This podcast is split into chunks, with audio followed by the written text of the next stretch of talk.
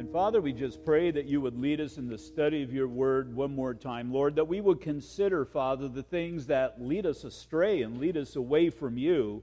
But Lord, I just pray as we get into your word that, Father, we would have hearts that would seek after you. And so, Lord, just bless our time in this place tonight. One more time, we ask. In Jesus' name, amen. Why don't you turn to greet your neighbors?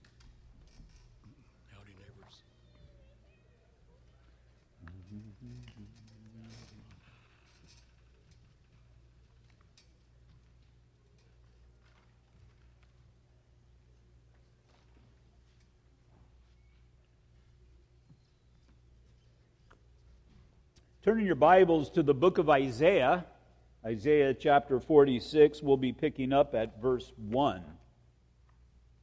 Now, again, Isaiah is speaking to, excuse me, Judah some 150 years, really closer to some 100 years before their captivity. He had previously been speaking about their release some 150 years before the release. And key section of Scripture is God, well, excuse me, I'll read it in verse 9. It says, Remember the former things of old, for I am God, and there is no other. I am God, and there is none like me. Now, this is the key portion declaring the end from the beginning and from ancient times the things that are not yet done, saying, My counsel shall stand, and I will do all of my pleasure. And so we have God that is working in the future of his people for their benefit not only that day, but for our benefit today.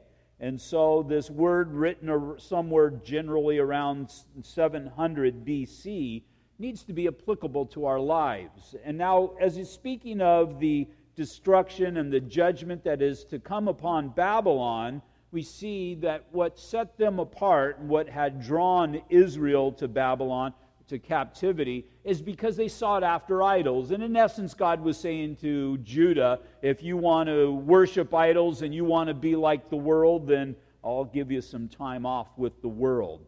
And so, what we need to consider, this needs to be more than just a history lesson, we need to consider what's an idol in our life?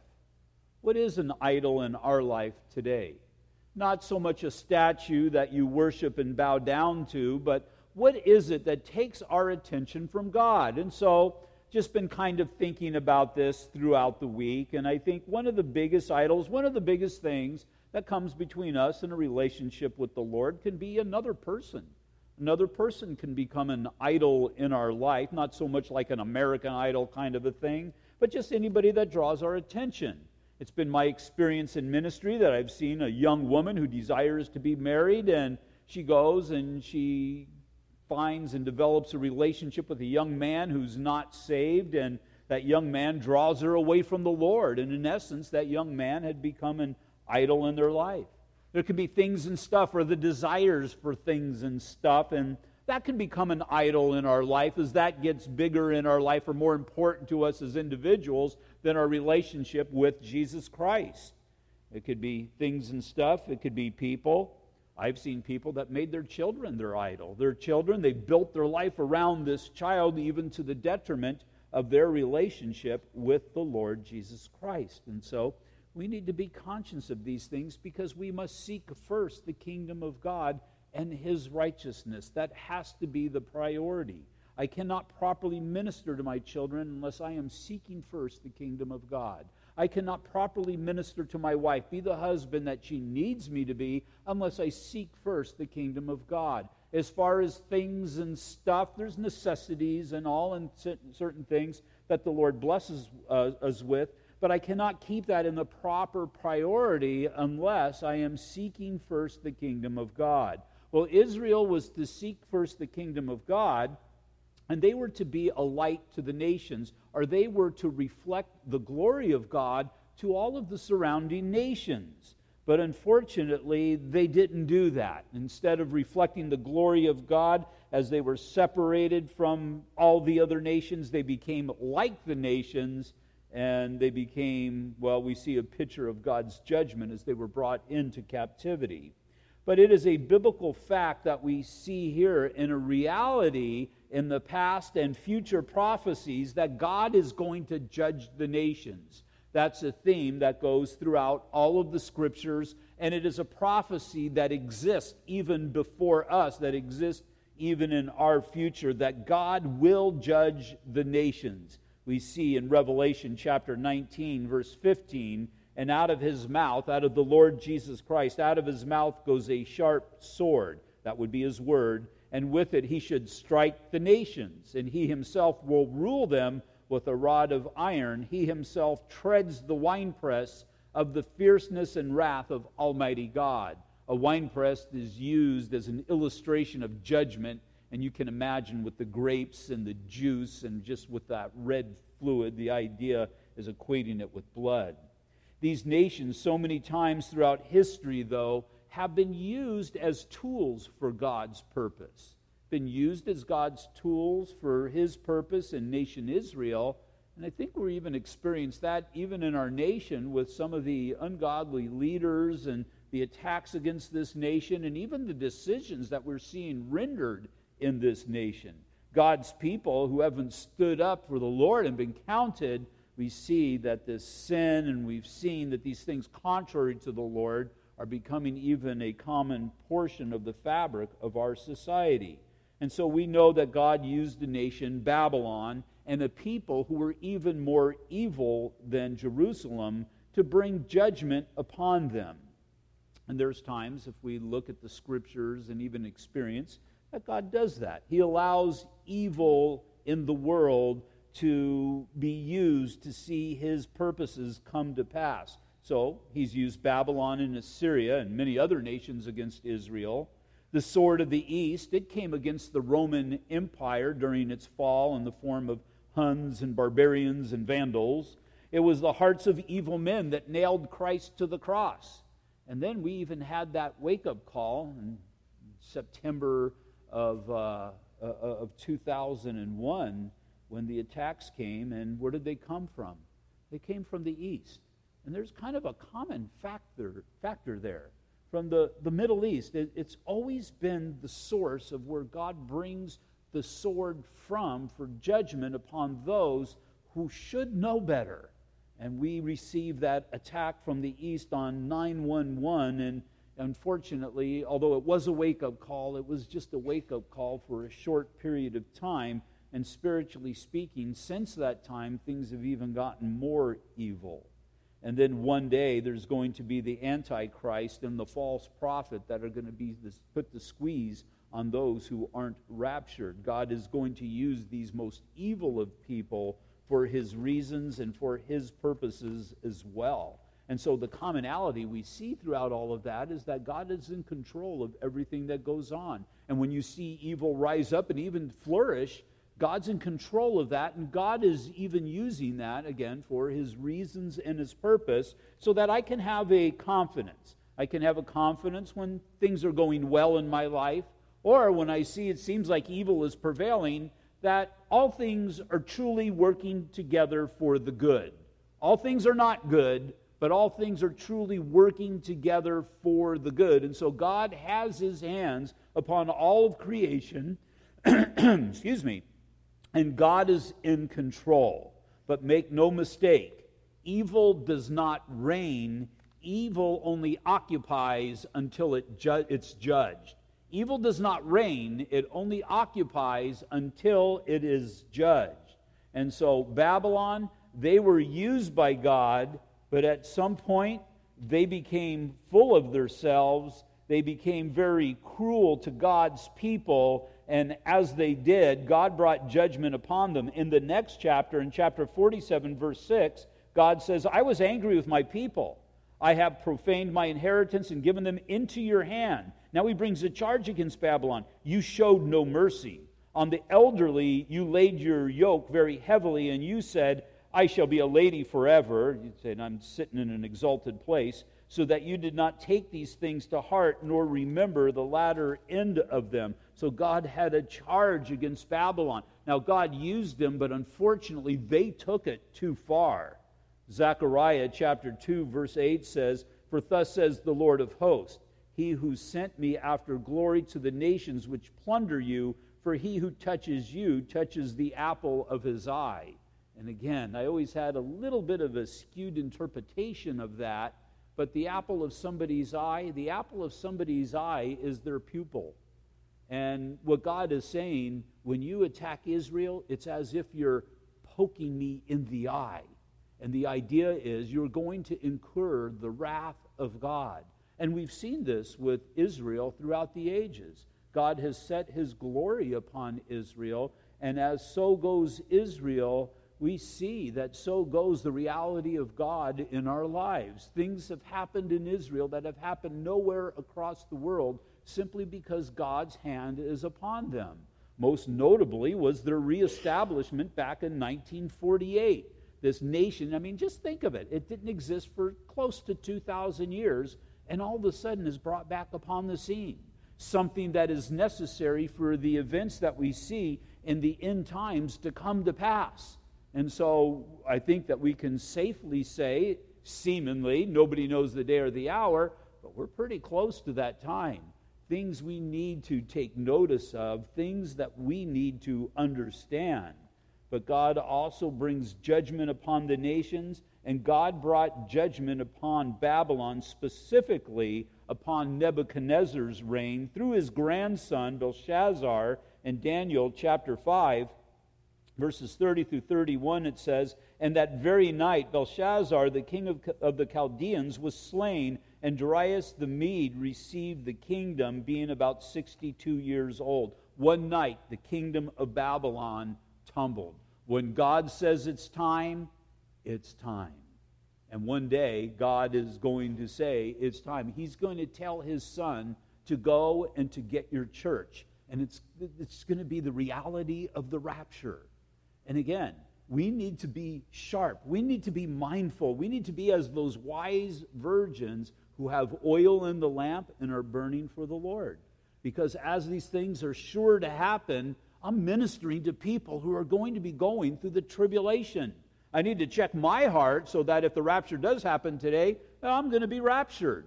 But the reality of God's word, we see as it has been spoken of before the fact and came to pass, and the things leading up to Christ's coming as they were spoken about and came to pass, the things that God has spoken of in the future, in our future, well, they're going to come to pass just as surely as those previously have.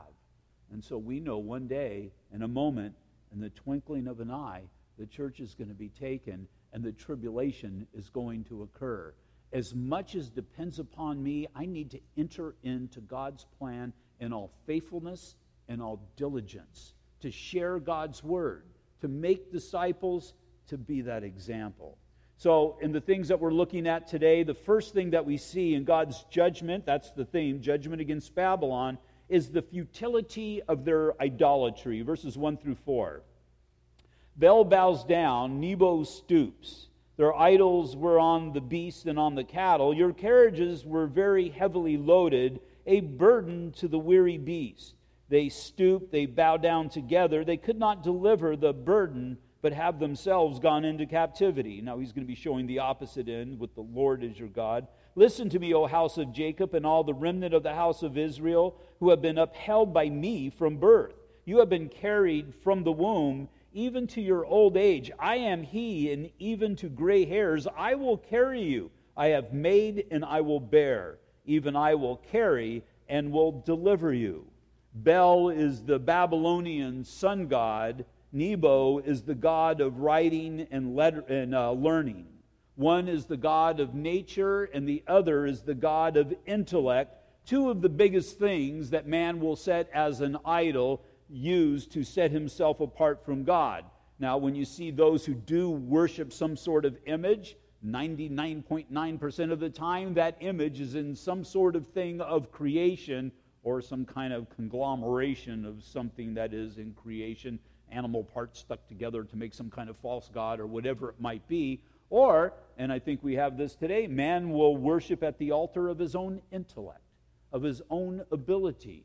And as man does that, we who are of the Bible, we understand the futility of that.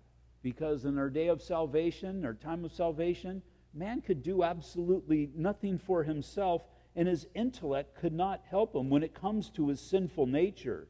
So, concerning the worship of nature, that false God, we're told in Romans chapter 1, verse 20 For since the creation of the world, since the beginning, his invisible attributes are clearly seen, being understood by the things which are made, even his eternal power and Godhead, so that they are without excuse. And so, just the presence of nature and the beauty of the things that we see there's the evidence of God's hand in that. I remember when it was about four or five years ago, my wife and I, with some friends, went to the Grand Canyon. I'd never been to the Grand Canyon before, and I highly recommend it. It's only it's about an eight-hour drive or something like that, but it's well worth the time. We were on the south rim, and you kind of pull into the parking lot. I've mentioned this before, and you can't really see the Grand Canyon when you pull into the parking lot and you kind of walk up and you come to a fence, and all of a sudden you come walking up, and it's laid out before you. And the amazing thing about it is, it doesn't look real. It's almost as if it's beyond your ability to comprehend everything that you're seeing. And, and, and, you just sit there and you just look at all of the detail.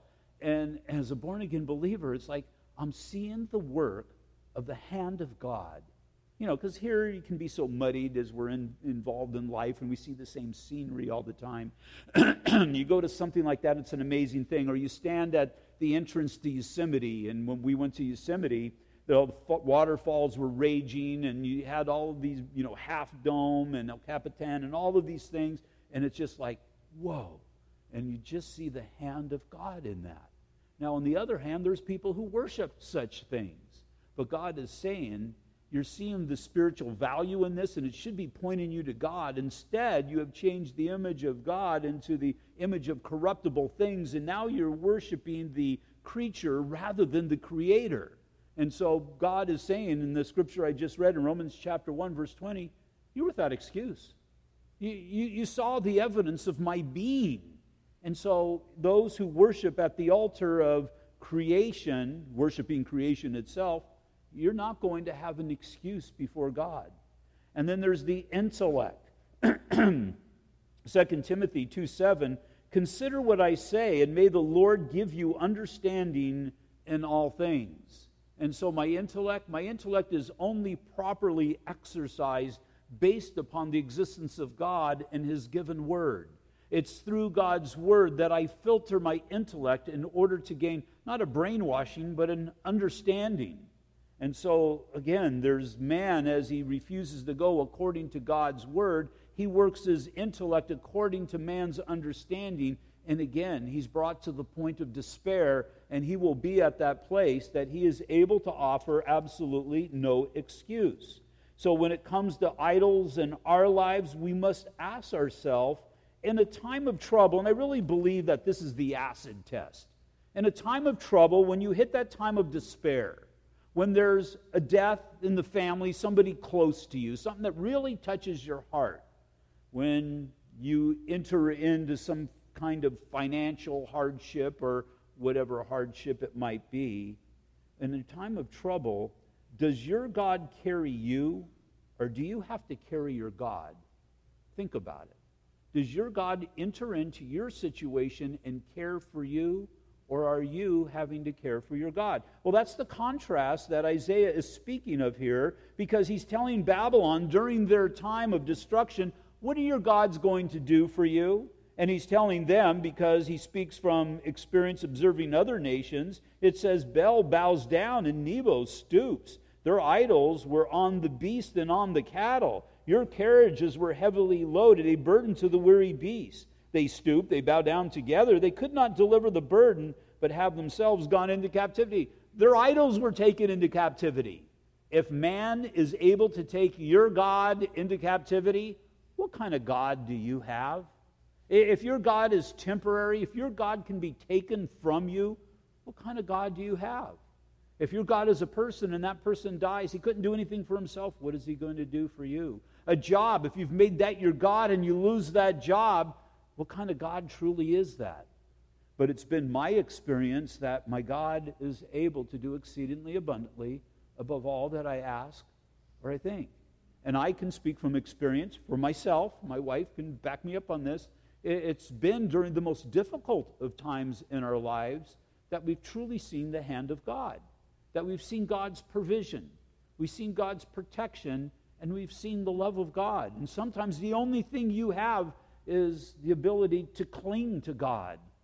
And God, God has been so faithful in our lives in, in so many different ways and in so many different times. And so you can test this in your life and see the reality of God. Because, you know, the example of my father, very successful man, able to retire very early in life, had everything that everybody's working for, but when it came time for him to die, do you know what he did? He died because none of his stuff could deliver him. He, he, he couldn't buy his way out of cancer. And matter of fact, the Lord used that hardship, as most of you know, to bring him to a right relationship. But that's one of the things, you know, when you're looking death in the face, even if it's not your own, if it's somebody else, and my dad was lying there and I knew he only had a matter of, it was only a matter of time at that point, I was thinking, a whole life, a whole life, and here's where it ends up. You know, this, this life was not, we were not to cling to this life, we were to cling to the Lord and the, and the promise that we have in the future in Him. But I'm just thinking, everything that He's done, this man was obviously instrumental in giving birth to me. This man was there every single day of my life. This man taught me and trained me. He wasn't a perfect man by any stretch of the imagination. This man was very successful in the, in the world's eyes. And now, this man is going to die. And everything he's bought and purchased and done couldn't do a thing for him the only thing he had, which he had received Jesus Christ even hours before that, was his relationship with the Lord. And you know what? As far as myself, if my dependency was upon him, and when he breathed his last breath, then I would have been left wanting. But again, my hope is in the Lord Jesus Christ as well. And so Isaiah is telling them here your idols, when you went into captivity, they went in captivity along with you. Jesus said in John 8:34, Jesus answered, "The most surely I say to you, whoever commits sin is a slave to sin." And these people were a slave to these idols because they had forsaken the living God. But God is saying, now, even though they tried to carry their idols away to deliver them from the invading nations, God says, Listen to me, O house of Jacob. When he says listen, he's asking them to consider their past history. He says, And all the remnant of the house of Israel, because remember, there was the southern kingdom, they were still there. The northern kingdom had been taken off into uh, Assyrian captivity, but there was still a remnant there. It says, Who have been upheld by me from birth. Now he's speaking of birth of, of the nation. He's the one who delivered them from Egypt. He's the one who brought them through the wilderness and allowed them and enabled them to come into the promised land. Who have been upheld by me from birth, who have been carried from the womb even to your old age, he's saying, I am he. And even to gray hairs, I will carry you. I have made and I will bear. Even I will carry and deliver you. In times of trouble, does your God carry you or do you have to carry your God? Our God will carry us. Our God will be there for us. He has in the past, he will in the future. John 8:36, if the Son makes you free, you will be free indeed. Secondly, after the futility of their idolatry, now we have a picture of the faithfulness of the Lord, verses 5 through 7. To whom will you liken me and make me equal and compare me that we should be alike? They lavish gold out of the bag and weigh silver on the scales. They hire a goldsmith and he makes it a god. And they prostrate themselves, yes, they worship they bear it on the shoulder, they carry it, and they set it in its place, and it stands. From its place it shall not move, though one cries out to it, yet it cannot answer nor save him out of his trouble. Remember that battle between Elijah and the prophets of Baal? And what were these men doing? They, they, they, they had that contest that they built an altar and they set a sacrifice. And the idea was they were to call down fire from their gods and whichever God answered that call would be truly the God. And so you had the prophets of Baal, and they were dancing and jumping and yelling and screaming, and they were cutting themselves and bleeding. They were doing everything they possibly could do to call down these gods to consume the sacrifice. But we know they had a big problem. God wasn't able to do a thing for them. And it's a thing that breaks your heart concerning this nation. This nation who has cast off God from their, well, from their belief. What's in store for them? What's in store? What happens when the rapture comes? What happens when things are truly falling apart? What happens when they call upon their gods and their gods can do nothing for them? I mean, this is something that we as born again believers ought not to be able to relate to absolute despair. What happens when there's completely and absolutely no hope? Again, that's the advent for suicide. Everybody that's ever committed suicide at some point came to the belief that there was no hope in their life. We have hope in the Lord Jesus Christ. Jesus said, I go to prepare a place for you. And where I am, there you will be also. And he's got so many other such rich promises. And they're all built upon the past things that we've seen and the promises that God has given us. And as God has been true, right, and sure in all of those, I have every confidence in the promises that God has given me for my future not only do I hold these things dear, but I make these things dear now to my children and my grandchildren, and I pray that generations even ahead of them. And so, yeah, you got these idols, but you know what? This was just gold that you mined out of the ground, that you gave to a goldsmith, that he formed this statue, and now you're bowing down before it and you're worshiping it. Now, we consider when somebody's doing that, and if you would be there, you know, if you would have walked into a room and somebody was bowing down before a statue, you would consider it to be absolutely foolishness. But people do that. They do it even today. There's even churches that perpetuate doing that. And the Bible, even churches that proclaim to teach out of the Bible, but I don't know what they do with verses like this because it's absolute idolatry. And those statutes aren't, can do nothing for themselves, and those statues will not be able to do anything for anybody else. So I encourage you, take inventory of your life and compare the God of the Bible to the gods of your life, of your past life, I pray. Consider what, whatever it is that you worship, wherever it is that you bowed down before, whatever it is that you put in between yourself and a relationship with God, and what were those gods, what were the gods of that day able to do for you? What were they able to do for you compared to what God has done?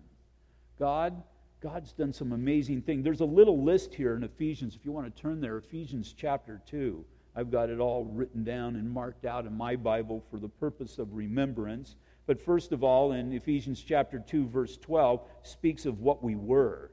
It says that at that time you were without Christ. You didn't have the only means by which you could be saved. You had absolutely no hope. It says you were aliens from the commonwealth of Israel the King of Israel is the Lord Jesus Christ, and he's speaking of, uh, of being part of that. Not being Israel, but being part of that commonwealth, the, the King who has come through that nation. And we were strangers of the covenants of promise. You had no promise. And it goes on, and he's kind of hammering a little bit harder. You had no hope.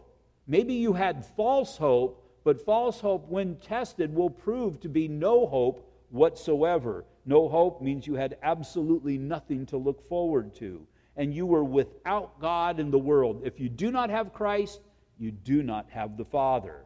Then, verse 13, one of the biggest words in the Bible that we see from time to time, but. But. But now in Christ Jesus, you who were once far off have been brought near by the blood of Christ. We can now come near because we have been cleansed by the blood of the Lord Jesus Christ. Verse 14 For he himself is our peace, who has made both one and has broken down the middle wall of separation. We not only have peace with God, we now have the peace of God. Now, what would be unsettling? To not know what's going to happen in the future. To have your future just kind of a, a big question mark.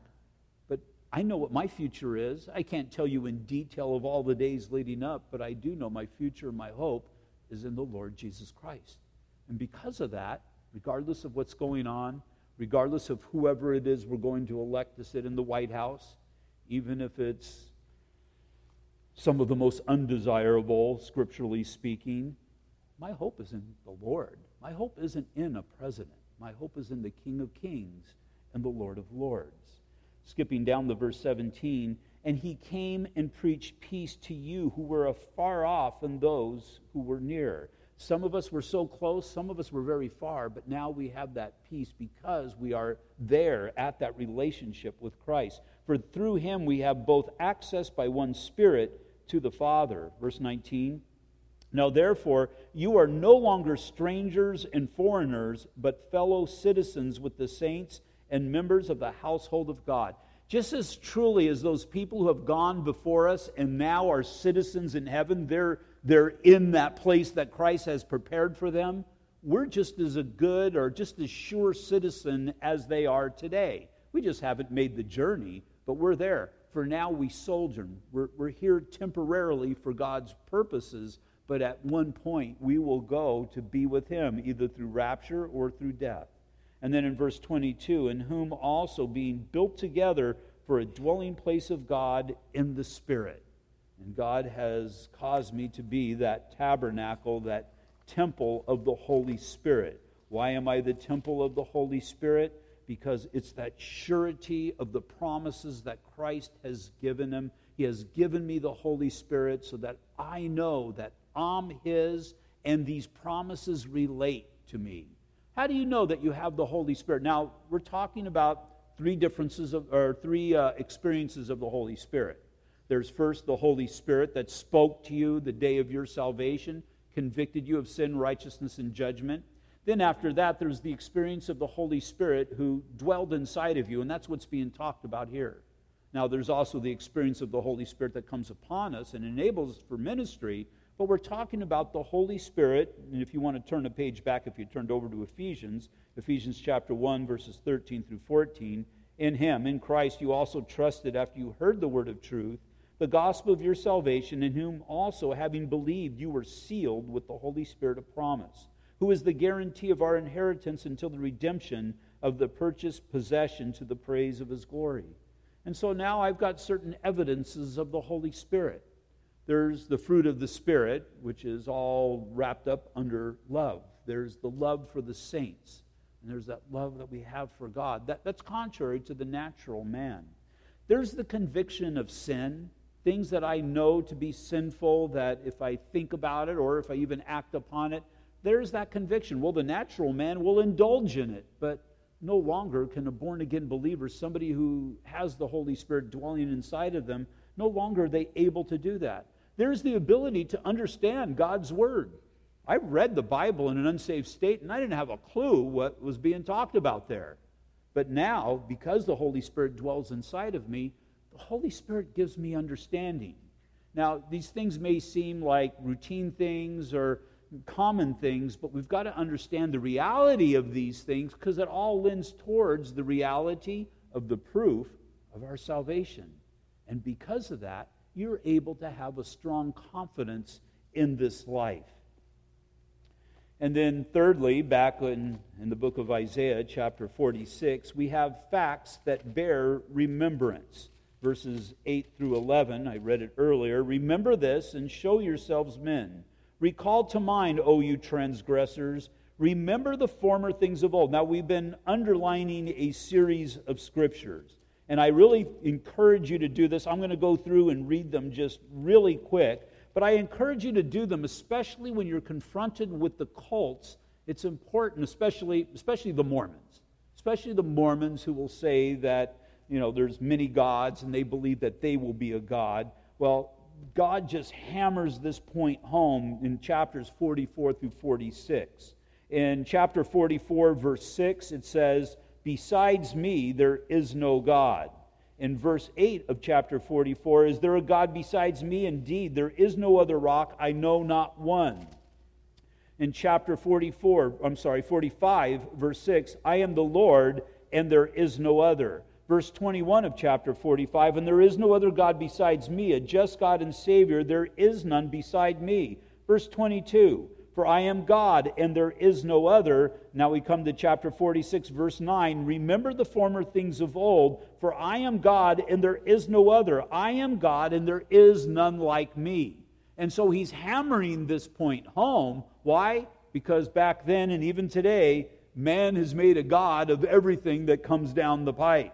So remember the former things of old. Well, that's what we're doing right now. We're studying the book of Isaiah, written some 700 years ago. We, we study the Old Testament so we can remember the times of old. Now, we're not Israel, but we see how God relates to men and how it works in our lives. Remember the former times of old, for I am God and there is no other.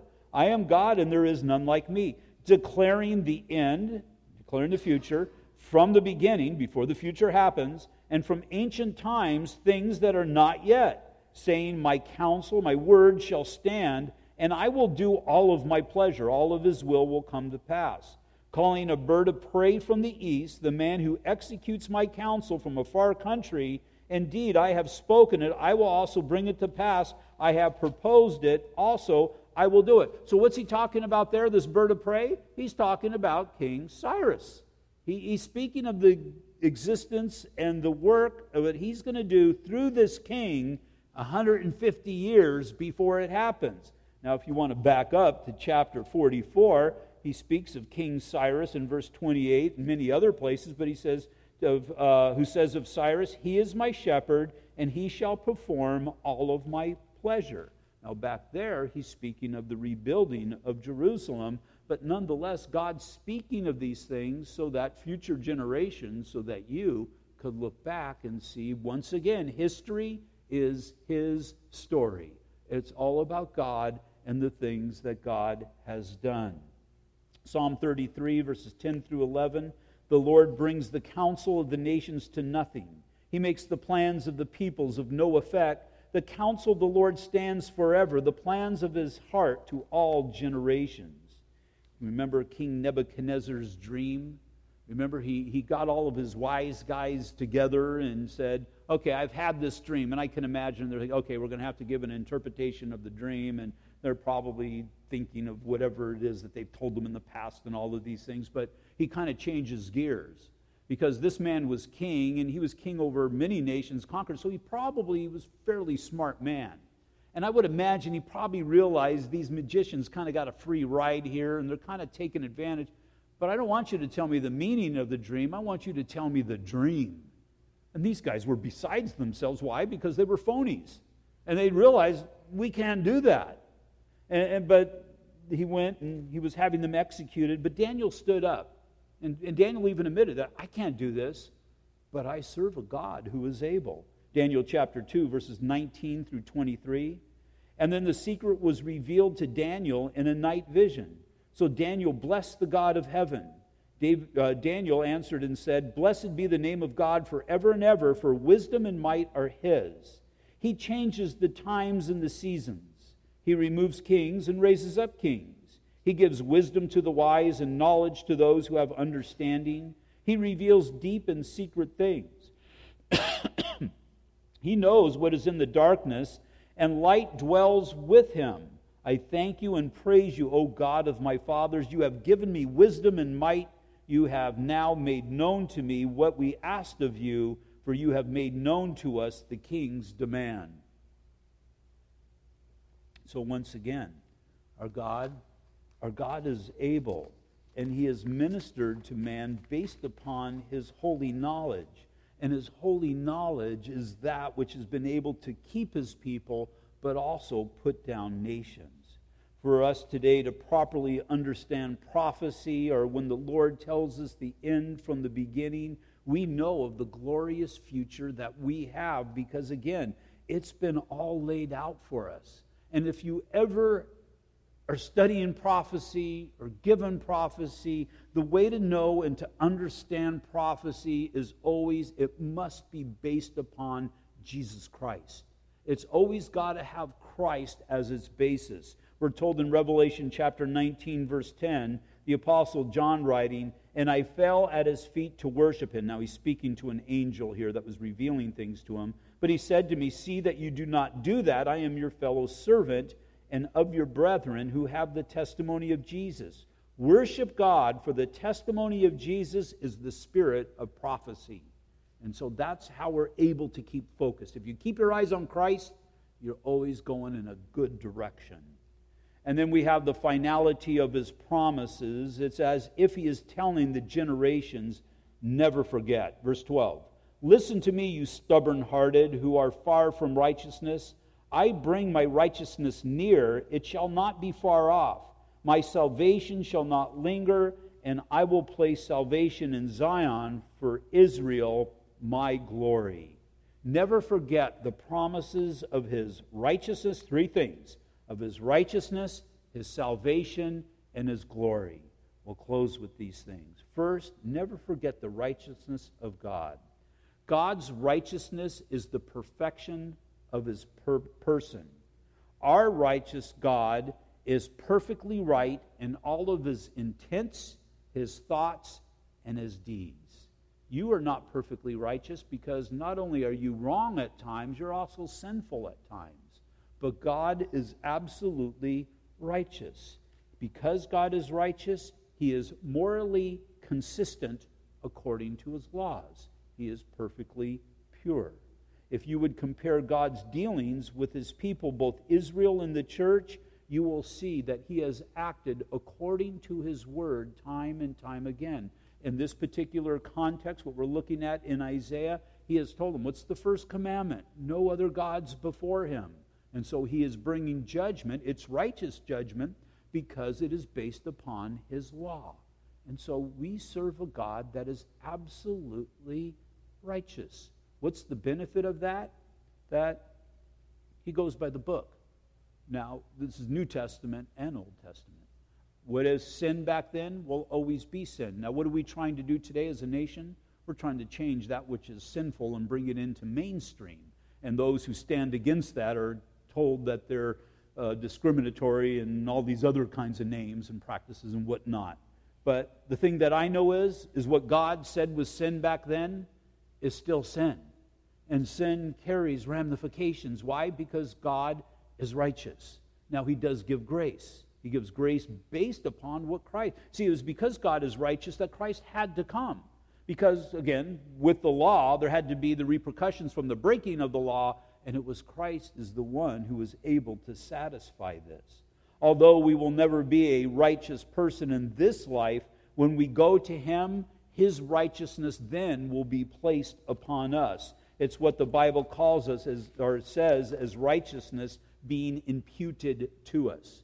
When your righteousness is imputed, the day of your salvation, righteousness was imputed to you. It's as if you had this bank account, if you will, up in heaven.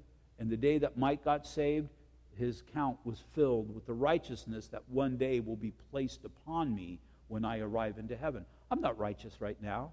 I make mistakes. I mess up. And sometimes I'm just flat out rebellious. Well, maybe we should use Mrs. Pastor Mike as this example, but you know what I'm saying because you're the same way too. We're all like that. But one day, sin is no longer going to have an effect upon our life, and our righteousness will be placed upon us. Revelation 19, verses 7 through 8. Let us be glad and rejoice and give him glory, for the marriage of the Lamb has come, and his wife, this is the church, has made herself ready, and to her it was granted to be arrayed in fine linen, clean and bright, for fine linen is the righteous acts of the saints. And then salvation. Salvation has always been the purpose for God's plan.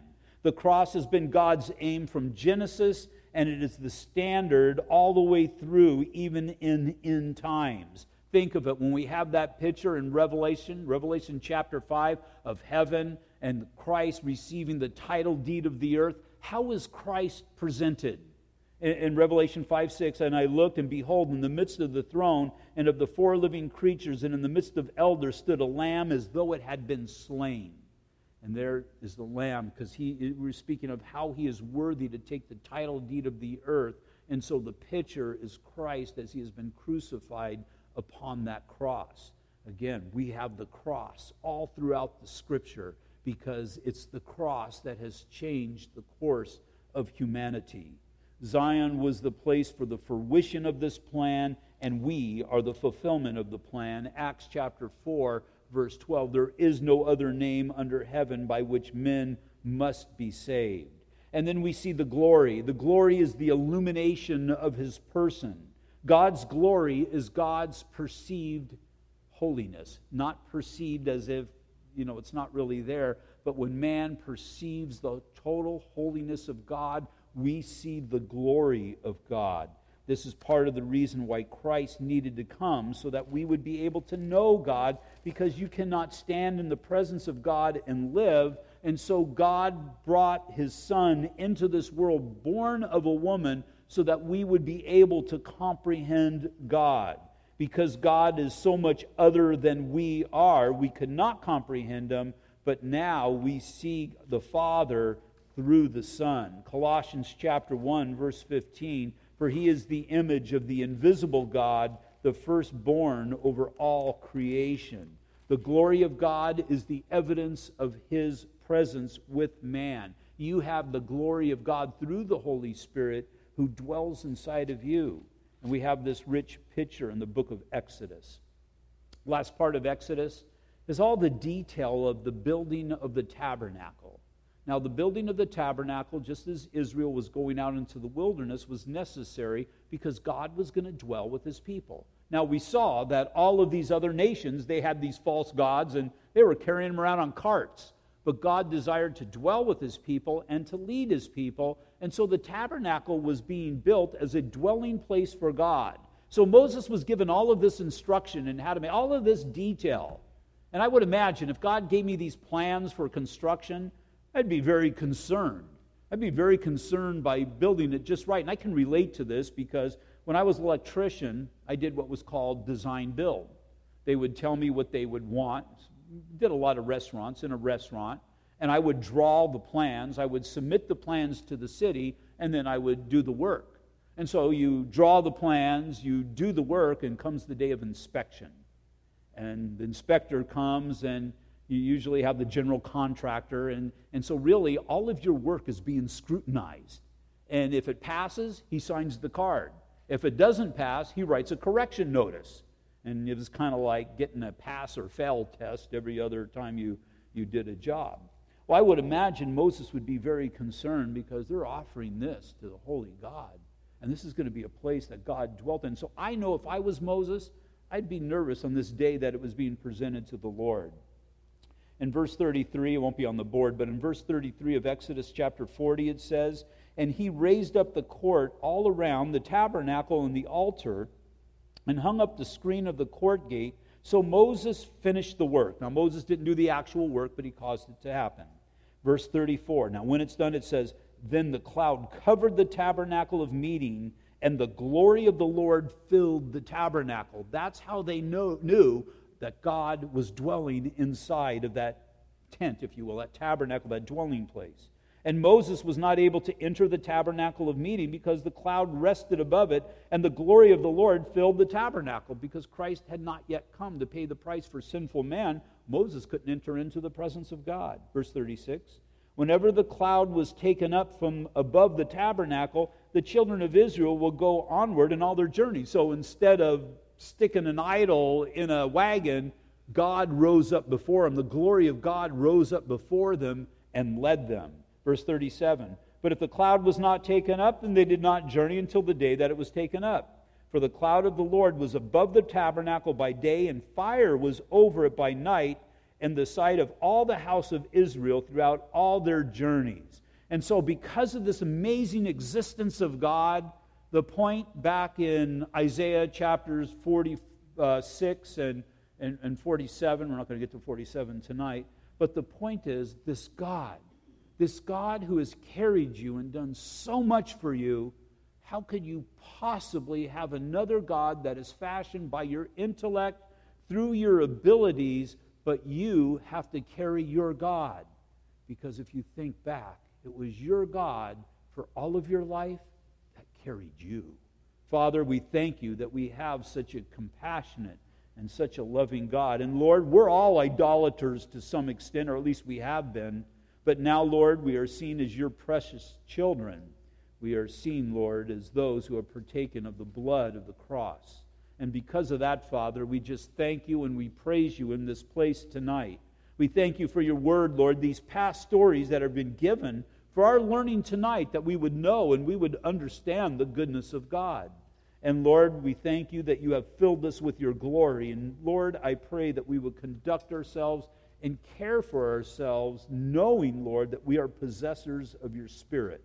And so, Father, make these things real in our lives, drive them deep into our souls, that we would simply glorify you, Father, in all that we do. Lord, I lift up those who have come out tonight that you would watch over and keep them. Father, as we're finishing a week and starting off into a new one, I pray, Father, that we will glorify you through all that we do, we pray.